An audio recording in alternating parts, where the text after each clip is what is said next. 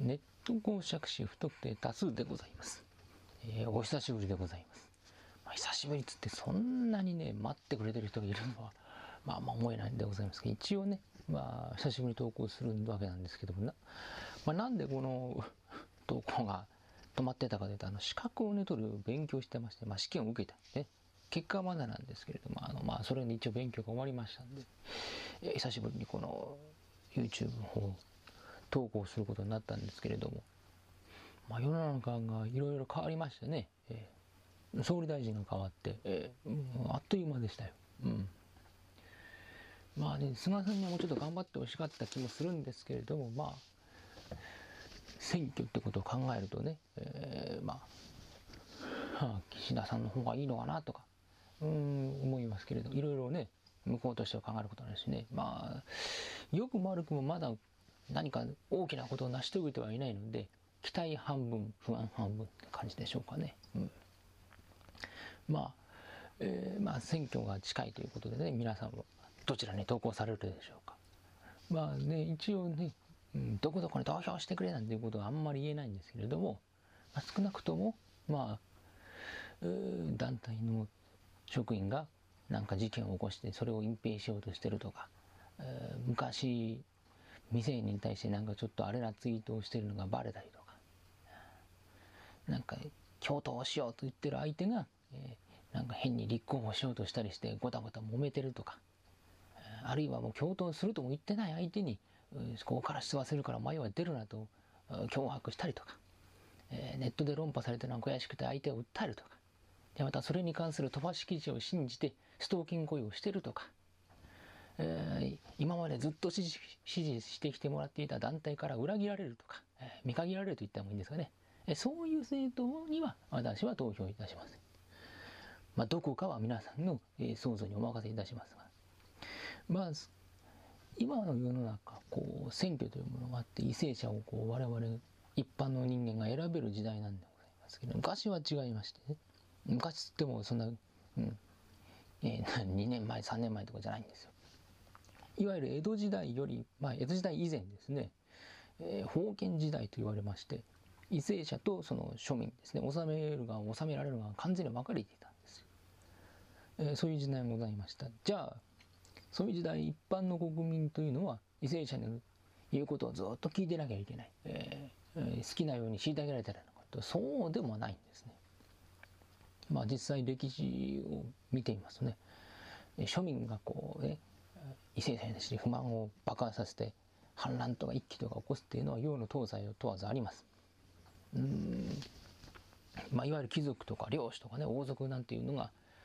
えー国民の顔色を伺わなきゃならない。まあ、ならないっていうかね、してくれなきゃ、それは国民も困るわけですよ。特に、えー日本の戦国時代なんていうのはすごかったんですね。えーまあ、一揆自体は江戸時代もあったんですけれども、江戸時代の一揆というのはどちらかというと、集団訴訟というような意味合いが強くございまして、その暴力を振るうとかではなかったようでございますけれども、戦国時代となりますと、文字通りその武器を手に持ってですね、この気に入らない領主を追い出したりとか、まああるいは本当に命を奪ってしまうのもあったんでございますね。ですから戦国時代というものはこう領土拡大のためにね戦国大名が領民をこう虐げてどんどんどんどん拡張していった時代だと思われるかもしれませんがいや何、えー庶民は庶民でこのねうちの殿様はえーなんだ情けねえなというあれば、まあ、裏切ってすぐ別のところ行っちゃうしう文句がありゃ実力で訴えてくるというそういう時代だったわけでございますよ。えーですからねあんまりそのあの大名だからって言われることはできなかったのかもしれない。むしろ大名だからこそ庶民とか家来の顔色をよく見て、えー判断しなきゃならないこともあったんでございましょう。意外と大変かもしれませんね。身分が高かったとしても。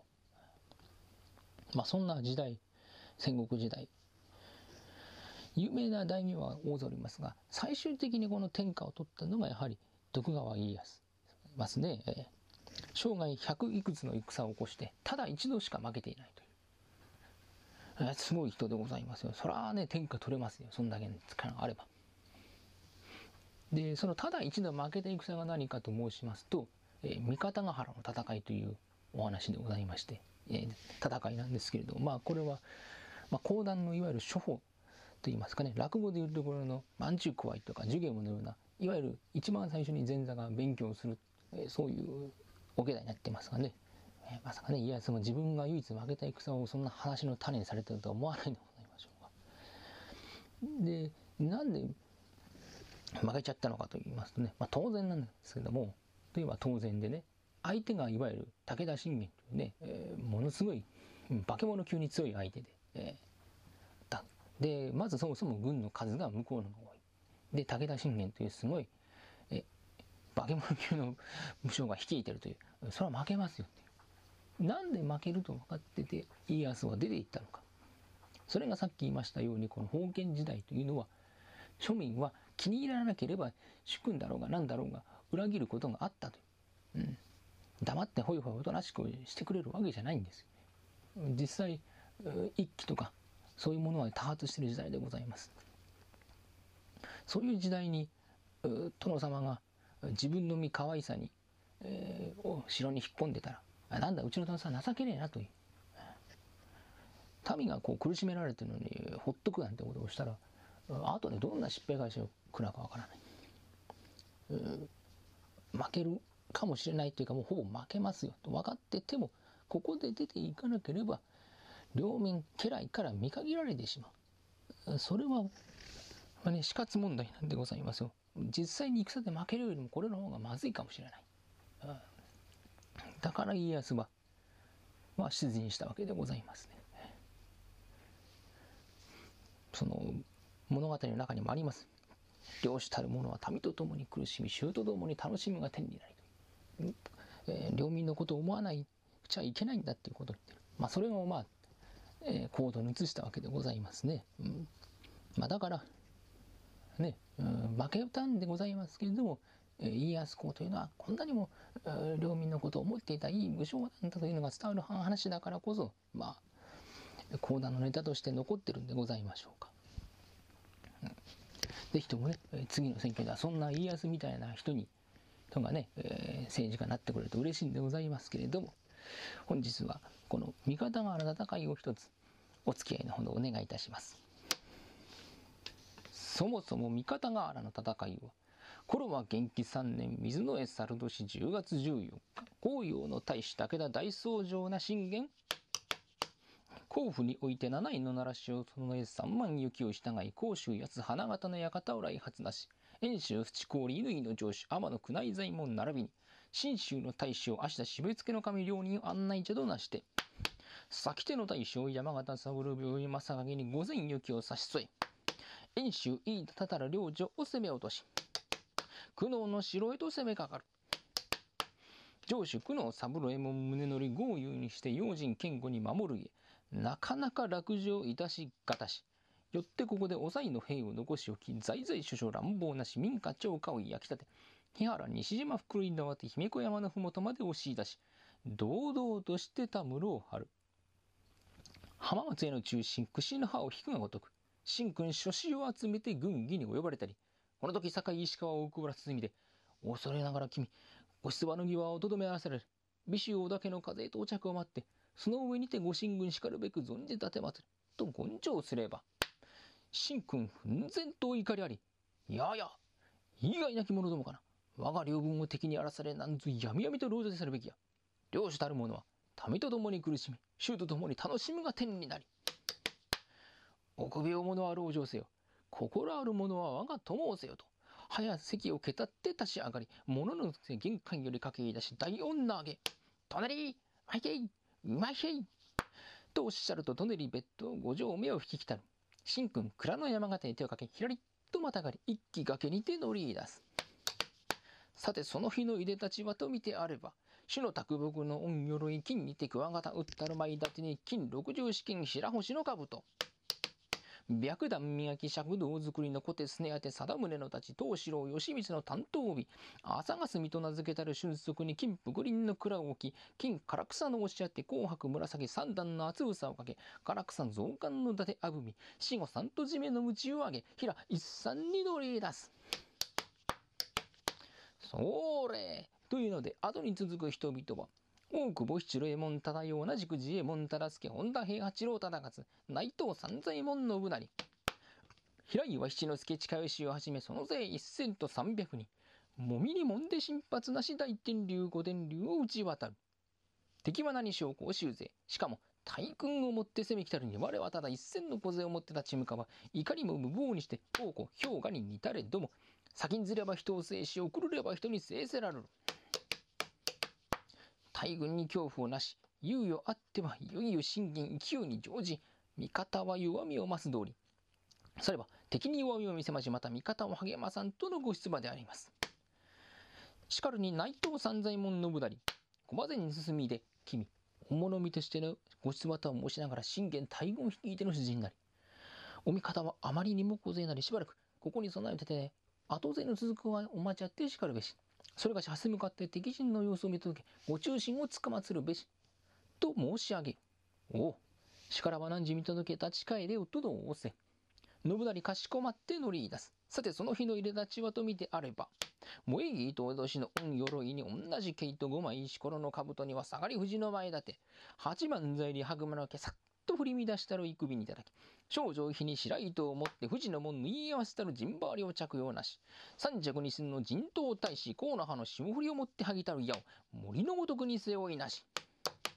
村重堂の弓を携え連戦足毛の村雲と名付けたるやきにあわる春足に銀無グリンの蔵を浮き紅白スタン紅白だんだら染めの手綱をかいくり縁乱を下って乗り出す。そのありさまは勇ましなんというばかりなりところは何しろ袋に縄手折から吹きくる向かい風に兜の始まりに振り乱してる羽川の毛はわさわさわさっと形で威風を一段と立ちまさに鬼かいや人かと思うばかりなり。そのうち早くも見つけたい。一言坂の頂に馬の子息を踏みとどめ馬びたいに小勢をかたして見渡したり。一体物見の方というものはなるだけ見え隠れにして敵前四十五県内へは乗り込まざる者なれと信玄の備えは姫小山の麓より袋井縄手の山を巻いたることなれば容易に見切りかたしこれをもって三左衛門とくと見定むるには法にはなきことといえどもぜひなく人前近くへ進み出る。されば人間を見透かされてはなりと先手の大将山形三郎病へ正影。下地に及んで真鍮張りの鉄砲を百丁、筒口を揃えた、たたたたたと打ち払う。これは三左衛門を打つにはあらず、陣中を見透かされてはならじと煙を立てたものなり。この物音に驚いたが、登りに乗った馬が、ひん、ひひーといななきて派生出す。それは三左衛門これを沈めんとしているうちに思わず知らずまた実験ばかり乗り込むなり。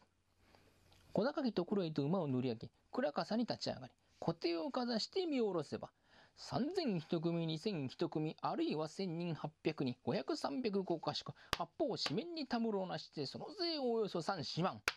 魚輪角翼長田型、円月眼行一文字、まん丸一行丸手型、周り脅しにほこや立て、あるいは八門鈍行と、備えを固めしありさまは、兜の星を輝かし、鎧の袖を揺り合わせ、獲物獲物を風に立て、皆華やかにいたしたる。金と赤いと金木と脅し、黒いと脅し天人堂、桶川堂に萌え木と、紅白一松荒井川、うの花日脅し小桜と、鎧の毛糸数を尽くして、秋の錦に異ならず、縄文打ったる旗の手は、皆空中に翻り、はて真正面に見えたるは赤字に金を持って小八万大無人と書いてある。旗赤字に白く京の門尽きたる旗銀の二股大根少女碑一段バレンの魔印をしたて増票に至るまで。皆茜家の陣羽織を一着なし核行きに備えその勢三千四人。これ紅葉な大の赤備え。山形三郎へ正掛けなり。それより右手の肩に少々離れて白地に大山道だんだら染めの旗、銀の十六葉枝木具に金丹ざくる。十八枚ついたる馬印を仕立て、足がる小物に至るまで皆白木綿の陣馬両着し、三千四人一体の白備え、旗下に立ったる大将は、紅葉にて死者と知られたる。現在兵庫の神より噂の抜山。信州牧野島の城主たる。馬場美濃の神源信房なり。その次は、こんちに白く四つ石畳の肌銀は違いに白一段バレンの魔印、小物に至るまで皆一応の黒備えにて、その勢二千四人は、これ信玄秘蔵の勇士、二十歳の時に国家の政治を司り、家老の列に加われたる全病金森平八郎、当時土屋の亀を突き土屋上門の長直村とこそ知られたり。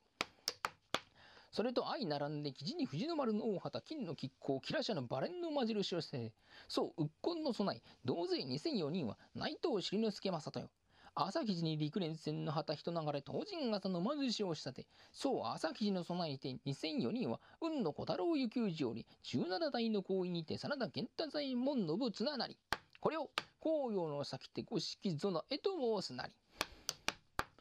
引き続いて、朝記に三山形様の旗、銀の杉笠に少女比二段バレンの矢印、そのせい二千人は、浅山伊豆入道梅雪なり。はいぞないとして、朝記事に足の葉のもんってる旗人流れ、足の葉に少女比バレンの矢印は、足座下付きの神義経なり。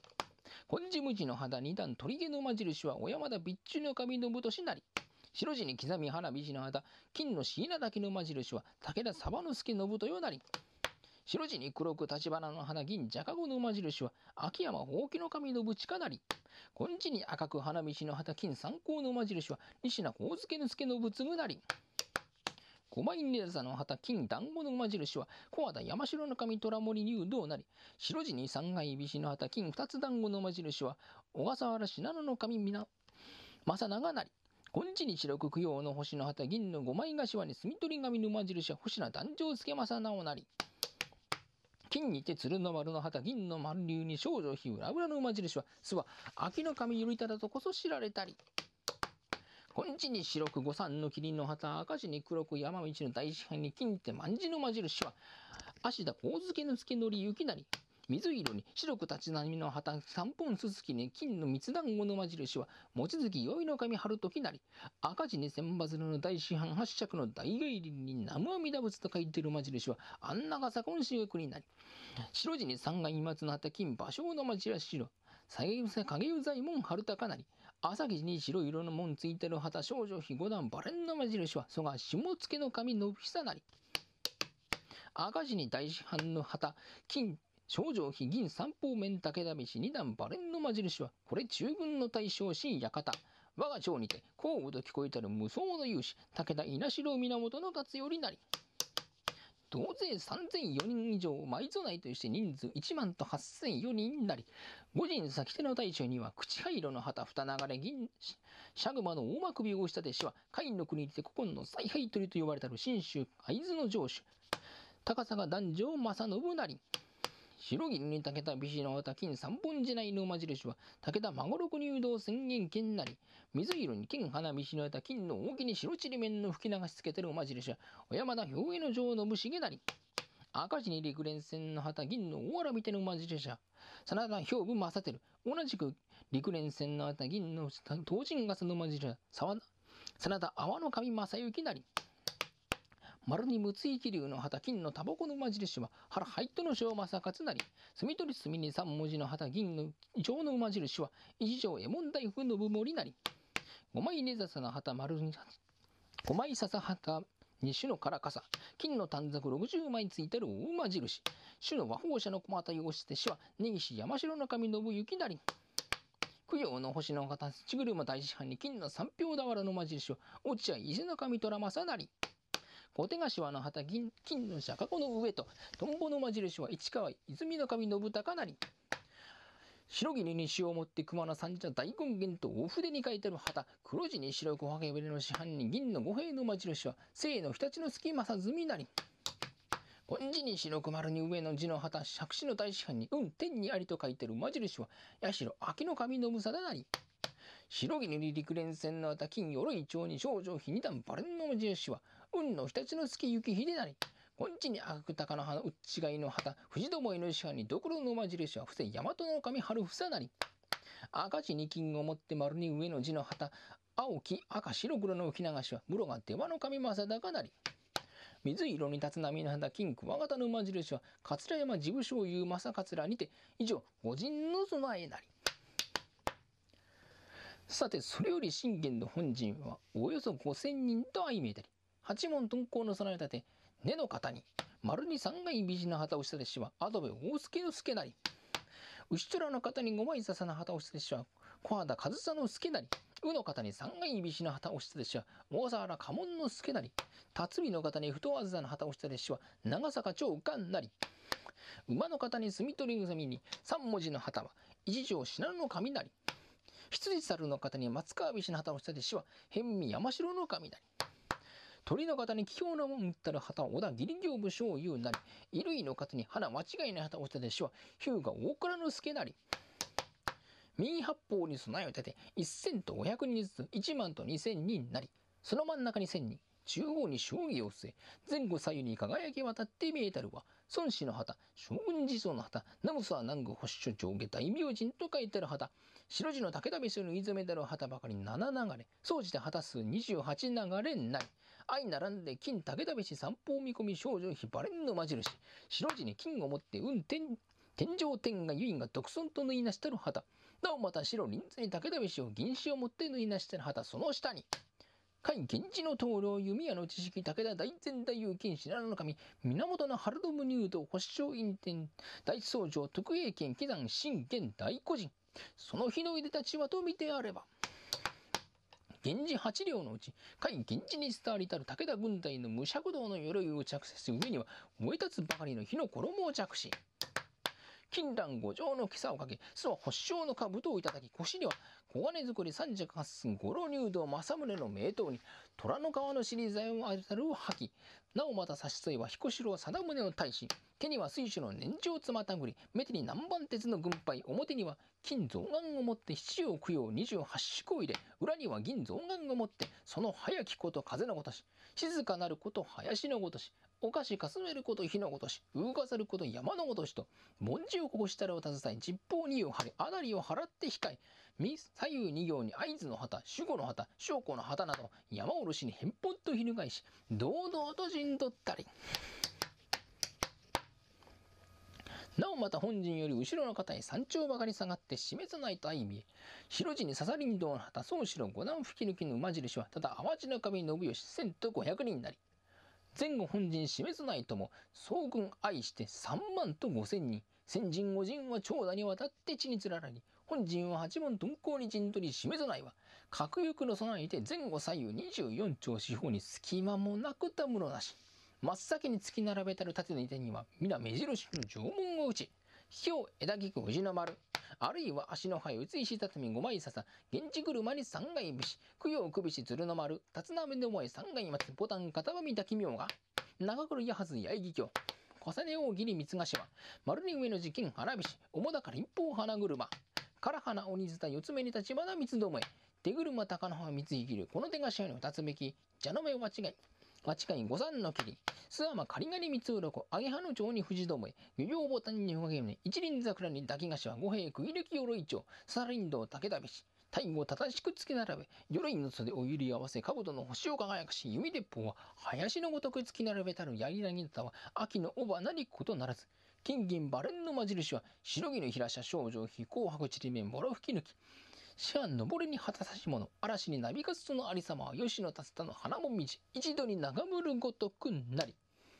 それより半丁離れて濃紺に三つ鱗の旗三流れをしたて金の三つ鱗少女妃バレンの魔印を押したてしは宗主足柄郡小田原の北条家より風の大将近藤出羽の神正長並びに清水太郎右衛門正次三千四人。これは当時北条家が、えー、武田家と和睦しているためであります。内藤三左衛門信成はとくと見届けた意味、しずしずと馬の頭を引き返し、全く無人の手でとうとうとうと乗り返す、あっぱれな武者ぶり。これを見ました。先手の大将、山形三郎兵衛正景大いに怒り、やや、あれ参るはまさしく三河武者の物見と見受けたり、七十五県のうち馬を乗り入れしは、人も投げなる振る舞い、それ、物ども打ち取れ、と采配振る。されば山形の下地待ちかねたる軍兵、逃がすなやるなと呼ばわり呼ばわり追いかける。信成少しも驚かず近づく敵を尻目にかく。矢頃近くに泣いてる俺馬の力側につけてる指をおっとり直しエビラに刺してる矢を引き出しギリギリギリっと。